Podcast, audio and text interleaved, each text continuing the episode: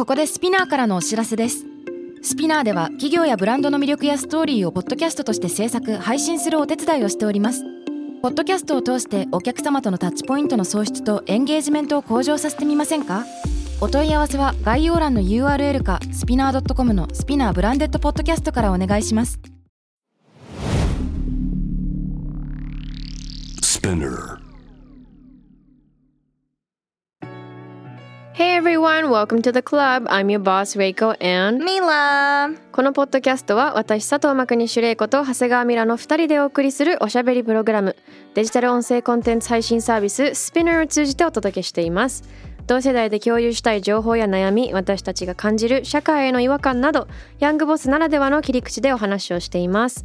ハッシュタグは東京ヤングボス東京はカタカナで。そしてメッセージの宛先は概要欄にあるメッセージフォームのリンクからお願いします。お願いします。ということで3月に入って1回目の東京ヤングボスの放送でございますがはい。3月といえば、えー3月8日に International Women's Day 国際女性デーというね国連が制定した日がございます。はい。日本でもね本当にまあ昨今のね SDGs ブームもありますけどもまあ筆頭にジェンダーギャップランキングとかね、うん。男女平等ランキングとかねよく聞くようになりましたが東京ヤングボスの方では、えー3月はもうほぼフルフルでこの International Women's Day を祝ってお話を3月は繰り広げていければなというふうに思います。だから、はい。セックスの話もしていくと思うし具体的な政治の話もしていくと思うし、うんうん。まあ最近のいろんなホットトピックありますのでねこのはい。ジェンダーギャップに、ジェンダーに対する問題ね。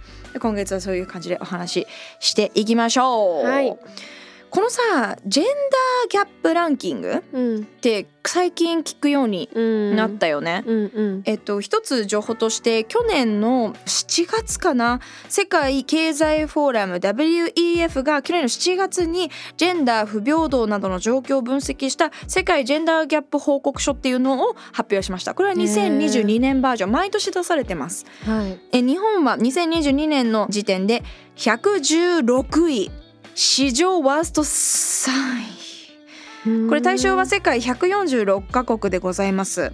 G7 の中では圧倒的に最下位です。はい。えー、分かりやすく言うとドイツ10位フランス15位イギリス22位カナダ25位アメリカ27位イタリア63位。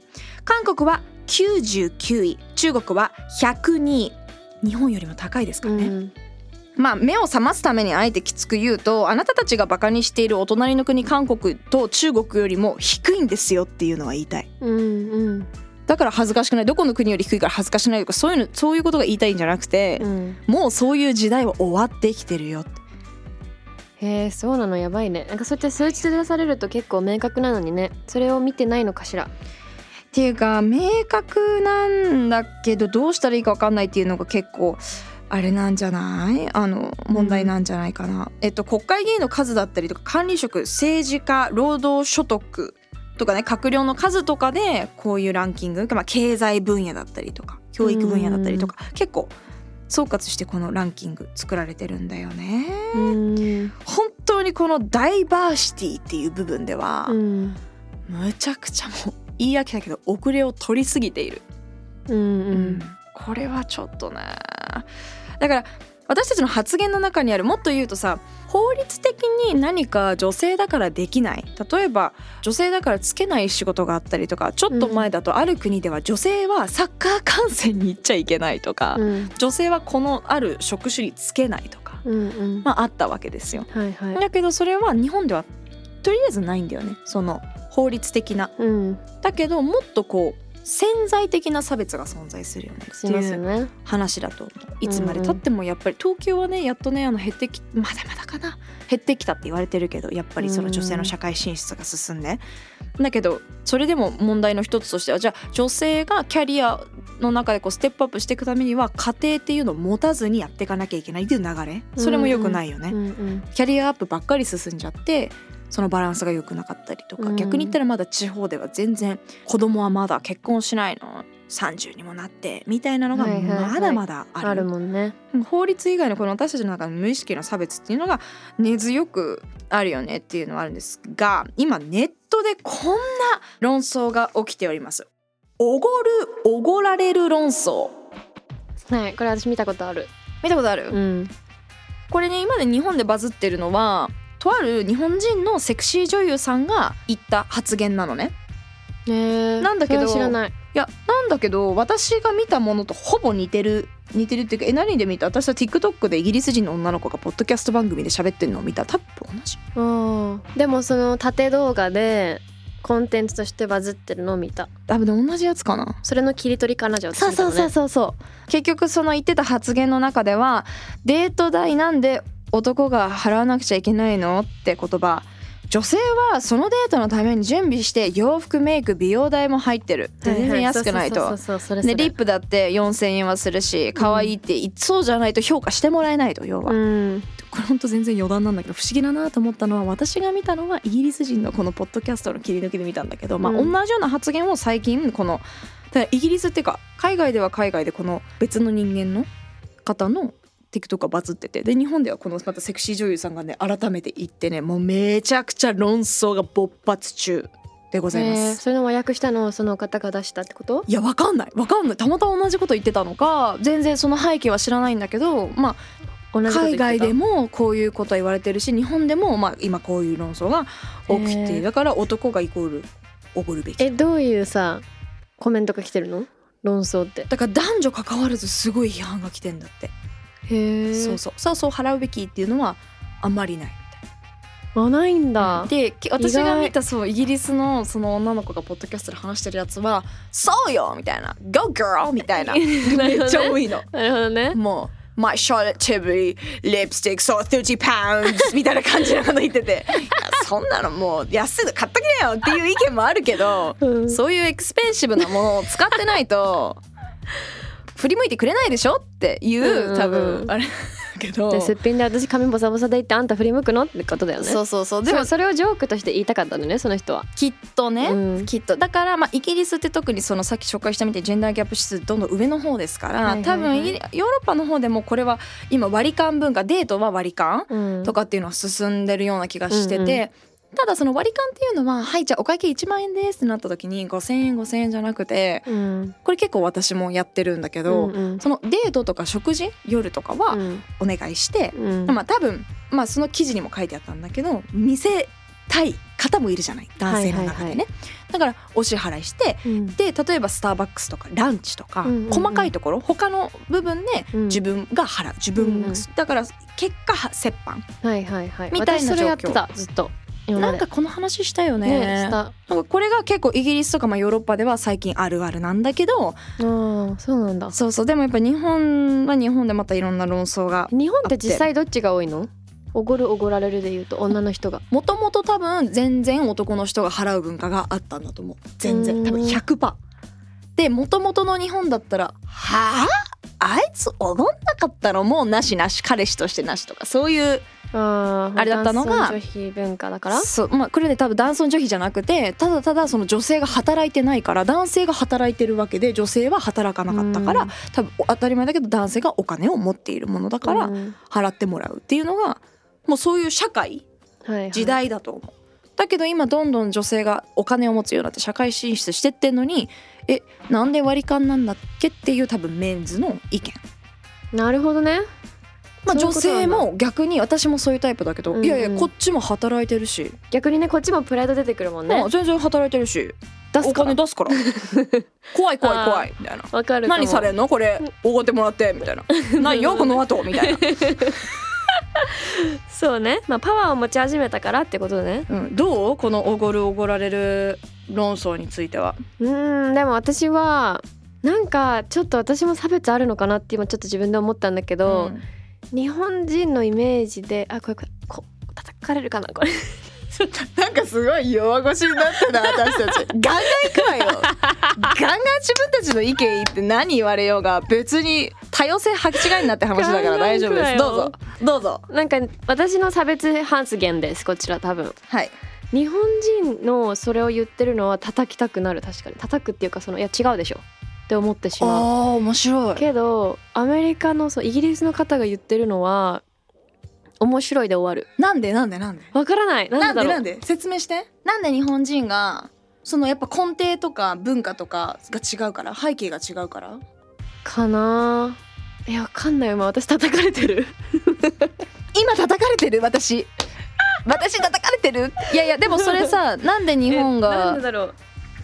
ちゃんと働きなよっていうことが言いたいの？逆に。これ働く働かないの話じゃないと思うんだけどな。うんいや逆。あまあそれもあるかもしれない。働いてないとは言わないけどお前は何を思って男にそれを求めてるんだって思っちゃう。おう。ってことは？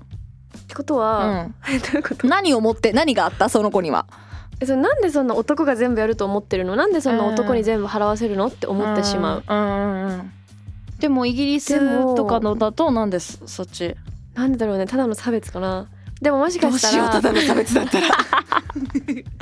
もしかしたらジェントルマン文化じゃないけどその男性は女性をエスコートするっていう方に聞こえるからかもしれない。うん。払ってあげるお金だけの話っていうよりも男性が女性のためにやるっていうのがその男が上っていうわけじゃなくてレディーファーストの文化としてあると思うのね。これレディーファーストに対して結構勘違いうん、してる人もいるよね。それかも。なんかだから私は多うん分旦那さんは多分置き換えててうん旦那さんのその根本的な性質としてはおごるおごらないの上下の関係っていうよりもレディーファーストでリスペク「トで Let しょ。Me take this いや、」でその後私が、うんまあ、さっきミラが言ったみたいにスタバとかその後のワインとかバーに行ってそれを私が払うのはいいけどリスペクトでそこは男がやることがレディーファーストになるのかな？なんかそのロマンチックな構図があるじゃない？うん、でもそれは日本人がやるとはまた違うの？これは差別ですね。え違うから言わない方がいい？どういうあれなんだろう？あそれかもしれない。それかもしれない。あありがとうございます。なんか今ね番組スタッフがね私の言葉にしようとしたの失礼失礼失礼。あいいよそっちで言っても。いやだから「おごる」っていう言葉が確かにちょっと混乱させてますねこの日本語が。そうかも。Let me get for you とか Let me pay for you とか I got this とかって確かにうんうんうん。おごるって何か相手に？なんか見返りそのギブアンドテイクがあるように聞こえる。あー面白い。そのこれはだから人な種分かった。今の私のは人種差別ではなくてええ言葉の壁です、言葉の壁でした。でもねあるあるだからレディーファーストも女性を下げてるとか、ん。そうやって思う人がいる。逆にリスペクトしてくれてるから大切にしなければいけない存在、うんうんうん。っていうのもある。ただ実際にイギリスにいると「ladies first」って言われて嫌な人も私もあんまり正直好きじゃないの「うんうんうん。ladies first」って。だから逆に私が問うわけで「OK men's first」ってこうギャグで言って。はいはい。なんかそういう「OK very modern」みたいななんかそういうちょっとキャッチーなコミュニケーションがあったりとか。うんなんていうのかなうんうんうん。話展開していくのはあるけどうん。うんその日本のそもそもある根底の文化だったりとか「おごる」っていう言葉にちょっと引っ張られてるのがあるのかもね。うん、あとはなんか「Let me get this」って言われて払われるのと感謝になるけど日本語で「あいいよおごるよここは」って言われるとなんか申し訳ないに変わる？感覚的な話だね。これ言葉にするの難しいね。だから日本語かも。うん「おごるよ」って言われるとなんか「え？うん。I feel bad」って思わない？わかる、うんうんうんえいいんですか？ありがとうございますって。私はならないのね。あーおごるよって言わないもんね確かに。うん、い言おうとしてることはすごくわかる。うん、だから難しい伝えるの。難しいね。文化背景とその払う払われるの感覚、うん。それに伴ううん。アフターフォローが違うかも文化によって、うん。私この問題ですちょっと思うのは別にどっちが払うべきとかないと思う、で私は自分が学生時代にやっぱ芸能やっててどんだけ死ぬほど食べてもみんなおごってくれたのようん先輩たちが。でその先輩たちが「いいんだよいいんだよ」って別に主演級の人たちじゃないんだよ結構エキストラの方々がご飯に連れてってくる、絶対1円も出させてくれ1,000円も出させてくれなかった。うんうん。いいいいいい。だからミラがこうやって大人になったら後輩に同じことしてやんなって言われてめっちゃかっこいいと思って、うん。私もそう見られたい。私もそういう先輩になりたい、うんうん。だからおごるのは私の勝手、うんうん。だからなんか今この不景気の中でそれを相手に求めるのはちょっと確かに酷だなとは思う。うん。私やっぱちょっと前は明らかに男の人の方が稼いでてうん。女性が稼いでないっていうのがもうデフォルトだったわけじゃん、うん。その時代的に。だけど今ってパッと見どっちが稼いでるかもわからないし、うん。いや多分その男が払うべきというか稼いでる方が払うべきっていう多分イコールなのかなって私は思っててそうね。でも稼ぎなんて分かんないから、うんうん。結局は自分がどう思われたいかとかその相手とどういう関係を築きたいかもっとこの子と仲良く、ね、なりたいなと思ったら「あスタバいいよいいよ」とかタクシーとかも一緒になるとさ、私は「ごめんじゃあ後で500円ちょうだい」より私はね、うん。そうしてほしいじゃなくてじゃなくて自分が全然気持ちよく払いたい人。わかるわかる。だからこれってもう個人のうん。パターンでしかないと思う。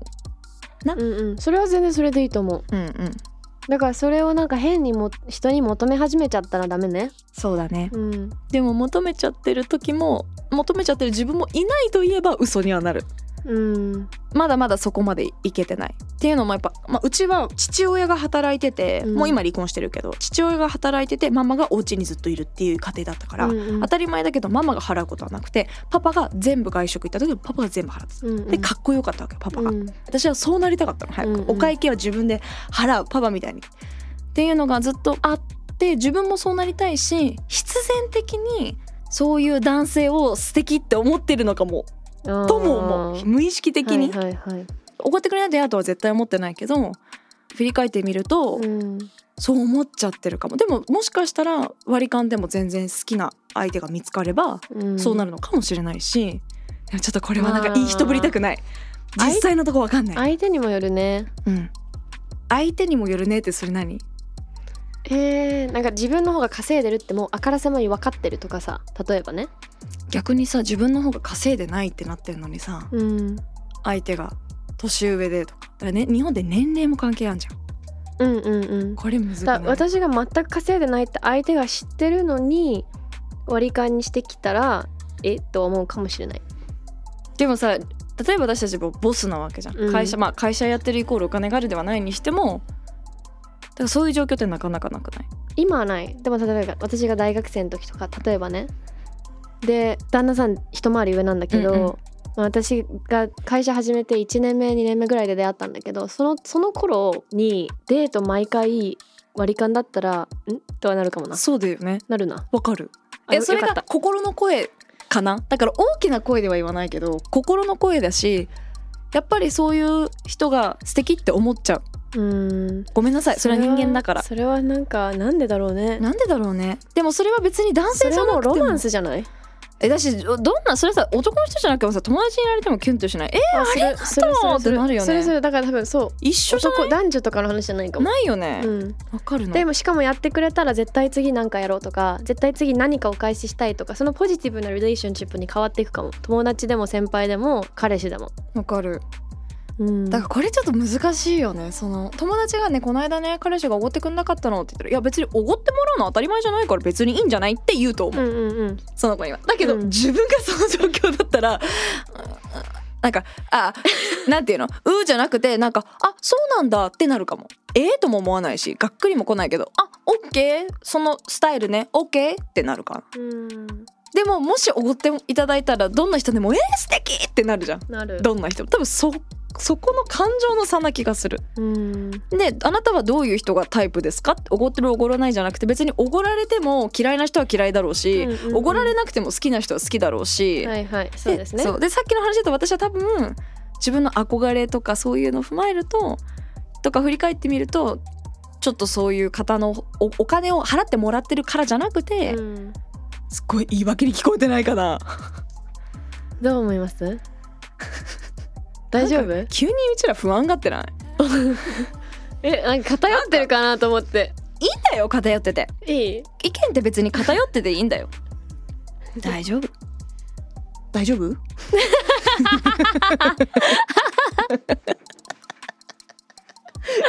ビビってんじゃん ミラさん。だからそれに尽きると思う。なんか友達の話聞いてて「えー、その人おごってくれないの最低!」とは言わない、うん。思いもしないでも自分がどうかっていうとか自分がその相手とどういう関係性を築きたいかっていう話になんか尽きる気がする、うんうん、それによると思なんかルールもないと思う、う。うん。あと根本稼いでる方が払えばいいとも思わないし、うんでも、私は稼いでる明らかに稼いでたらその方よりも全然払いたいってうんうんうん。思う、絶対払いたいって思ううん。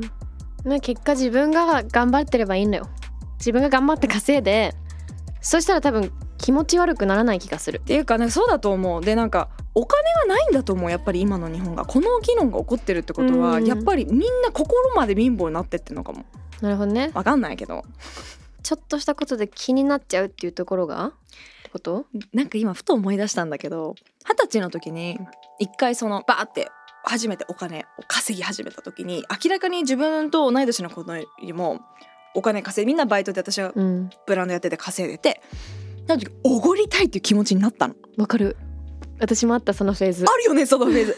多分ねこれに尽きると思う。あと自分がそもそも多分レイコもそうだと思うけどうん。おごってくださるような素敵な先輩が周りにいたからん。自分もいつかしたいっていうのもあってじゃない？うんうんうん。だからそのお金を手にした時にやっとできるようになったから。そう。っていう感情になったんだと思う。わかる。だからないのかもしれない。わ かんない。でもあ今思い出して私すっごいお金持ちのお家の友達がうん。おごらない子でうん。おごらない子ってもうあれだけど、あの割り勘派の男の子で、うんうん。そしたら「えお前の食ってる食べ物だからお前が払えよスタンスなの」って言ってた、うん。おー新しいと思った。なるほど。なるほどね。みたいな、間違ってはない、うん、間違っても確かにこれは私の胃袋に入ったからそうね。私が払うわって。え私言ったんじゃないよ。そのカップル同士のルールでそういうのがあって。そのカップルはそれがハッピーだから全然いいなと思ったけど、うん。あだからお金を持ってる持ってない関係ないのかなとかうん。わかんない。私はね旦那さんと最初付き合い始めた時まあ一回りも上だし彼の方が稼いでたし明らかに、うん。だから全然気持ちよくおごってもらってたの私もなんかいつも美味しいとこ連れてってくれてありがとうみたいな、うん。でもおごられるのあんまり好きじゃないからもともと。うん。それに対してじゃあ次は私払うねとかそれこそランチ払うとか、うん。ご飯家で作ったりとか、うん。そういうのでうまくその別に額が平等じゃなくていいじゃん。わかる。そういう問題じゃないじゃん。気持ちの問題だかバらランスね。何かで返す。気持ちを返すっていうのをやってたのね、うん。でも、まあ、ずっと長く付き合ったり結婚するとそれってなんかこれいつまで続けるのっていうのもあ多分ーあるじゃん。してんの？結婚して。なんか全く考えないからこういうコメント見るとなるほどとも思うけど私全く考えてないの。でも私も私で稼いでたから最初の頃はその男気を見せてあげたいと思ってたし私がここで「いやいいよ私払うよ」とか言うのもそれこそリスペクトに彼へのねつながるかなって思ったから払う払わせてたって言ったらすごい変だけど、うん。払ってもらってその後他で私が補うよみたいなのをやってて、うん。だからなんか玲子はそういうところすごいしっかりしてて、うん。なんかそういうところが好きみたいな、うんうんその当たり前に思う女の子って多いじゃない？そうだよね。お財布出さない子とかさいっぱい見てきたし、うんうんそれ絶対そういうのなりたくないと思っててでも今は適当、適当。うん、理想だね。でも適当が良くない？うんなんか気ね。にしないお互いそのなんか変にさ実は根に持ってるみたいな超嫌じゃんそうだね。でもどうしてそれが起こるんだろうと思う実は根に持ってるわけじゃん皆さんこうやってうん。それってなんでかな？コミュニケーションがないから？でもやっぱりこれはもともとあったその日本の日本のっていうかその全世界のやっぱ男の人が稼いでた男の人が働いてたからイコール男の人が払うっていう文化からやっぱり女性の社会進出が進んで今までとは違うそのまあそっか。っていうのだけだと思うよ。だから流れが変わってきてるだけ？だからこの視点は「え？待って」みたいな。それこそじゃあ確かに。でも私たち稼いでなかったら意見違うもんねかもしれれない稼いで稼いでるっていうか働いてるっていう働いてたら。う。うん。働いてなかったら。うん。かもしれない。うん。うん、とかいろいろその性格もあると思うけどねだからこれはなんかどれも間違ってない気がする。男の人に払ってもらいたいと思ってるのも間違ってないと思うし、うん。割り勘も間違ってないと思うし、うんうん。ただその価値観が合う人とじゃないと多分普通にただただうん恋愛があんまり続かないと思う。うんうん。そうね。そこっておごってもらえるから好きとか嫌いじゃなくてうん。こういうところにお金がお金っていうのはすごく大事じゃん。うん。やっぱり。友達でもあんじゃん。うんうん。よく話聞いてるとあこの子とはこういうお店行くけどこの子とはいけないからここ行くっていうのを聞いてえー、そういうのあんだっていう話も聞いてびっくりしたけどやっぱりいろんな金銭感覚があるわけだし、うん。いろんな経済状況があるから。あるある。私めっちゃ気にするそれ。本当。さここ行こうってミラとかとだったらさなんかグランドハイアットのここ行こうとかポンって言えるわけじゃん。昨日行ったね。昨日言ったじゃん？でもそれを言って無理させたくないとも思う。友達もいるし会社の子たちだったら変にこういうのを見せたくないとかも思う。うん。価値観ぶっ壊れてほしくないなとも思うしなるほどね。あそういうなんかお店選びを私結構気にするかも。なるほどね。だから旅行行く友達とかめちゃくちゃ難しくない？そうだね。え何？何？あ私は でも本当にこれはねちょっとまた別エピソードで話したいんだけどそもそも本当に友達が本当に少ないから逆に言ったらそこがバッチリ合う友達しかいないのよ。よく話に出てくる親友も「あごめんちょっと今日財布忘れた。オッケーオッケー」もう1ミリも嫌だって思う感じ。まあそれ関係値もあるけど、うん。払っとく払っとく。もうそんなの私の方が多く払ってる時もあるだろうし向こうが払ってることもあるだろうしもう関係どっちでもいいみたいな、うん。とかなんかうちらあんま割り勘が好きじゃない。その友達、う私たちのね友達関係、他人じゃないよ。だからタクシーとかもバンって払っちゃう。どっちかがポンポンポンポンポン、友達関係でもちょっとそういうのが人が多い？多いから、うん。多いっていうかまあ2人とか3人の話なんだけど。いやマジで。私ここが悩みたくないから逆に言ったら低調な友達作りを今までしてきたし私は狭めてきちゃったから。なるほど、ね、反省なんですけど、旅行も難しい旅ね行マジ難しい旅行だけはだから私限る。行く友達すごく限られてる。だってなんかもう勝手にファーストとか取ってそうだもん。ねみんな席何番みたいな。私47え？みたいな。私3番なんだけどみたいなありそうじゃない？いやでも私飛行機一緒に絶対乗らない。どういうこと？友達と？友達と。なんで？なんで？私そのそれもある、あへえ面白いね、うん、いそのいいつも旅行行く子は絶対一緒に飛行機も乗ってホテルも一緒でご飯も感覚似てるし別になんかビジネスファーストがいいってわけじゃないよ。ただなんか気を使わないね。そうそうそうそうしかもせっかくなんか旅行行くんだからなんかオールアウトで行きたいじゃんって思うタイプなのよ、うん。それは間違ってないよそこにお金を落とすのは。そうだからねそこに気使いたくないなみたいのはある。うん、いや難しい難しい。いやいやいやいいいいと思ういいと思う。いやそうなのよ。ごめんちょっとそうだねとか言って。いや そうなのよ。そうなのよ。でそこで友達をね嫌いになりたくないじゃん。あそこが違うことで。確かに。だから私はやっぱ今友達作ろうキャンペーン中の時もあったりこう開けたり閉じたりしてるのはそういう理由なんだけど、閉じる速度早いけどね。バレた まあだけどこれは別に異性異性に対してとかデートの相手に限らず、うん。私は結構この友人関係とか関係値とかもにもこう影響するような話なんじゃないかなってうんうんうん。った。そうだね、うん。求めるものは人それぞれでいいんです。うん東京ヤングボスは毎週月曜にニューエピソードが配信されます。スピナーのほか Spotify、Apple Podcast、Amazon Music など主要なリスニングサービスにてお聞きいただけます。ハッシュタグはハッシュタグ東京ヤングボス、伸ばし棒伸ばし棒は また出たよこれ読めないやつだよ東京は伸ばし棒でお願いします。メッセージの宛先は概要欄にあるメッセージフォームのリンクからお願いします。Thank you all for listening. That was Reiko and ミラバイ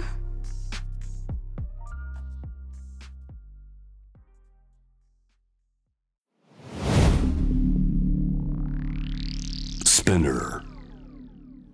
2022年12月岸田政権は軍事費の増額に加えて敵基地攻撃能力を持つことについても閣議決定したえ何？って思ったんですがもう本当に目の前のことで精一杯なんですよね。あんまり何も感じなかったんですよね。全然なんか本当に国民のことを考えてやってることとは思えないまず額を聞いた時に本当に愕然としたというかレイジシーズン3いろんな世代の人たちに歴史的大転換について自分の生きた時代についてお話を聞きます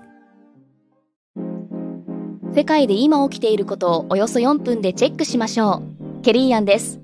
Courts Daily Brief ではニューヨークで配信された最新のグローバルニュースをいち早く日本語に翻訳し、平日の朝、声でお届けしています。Courts Daily Brief 世界のビジネスパーソンに必要な情報をあなたに。Have a nice day!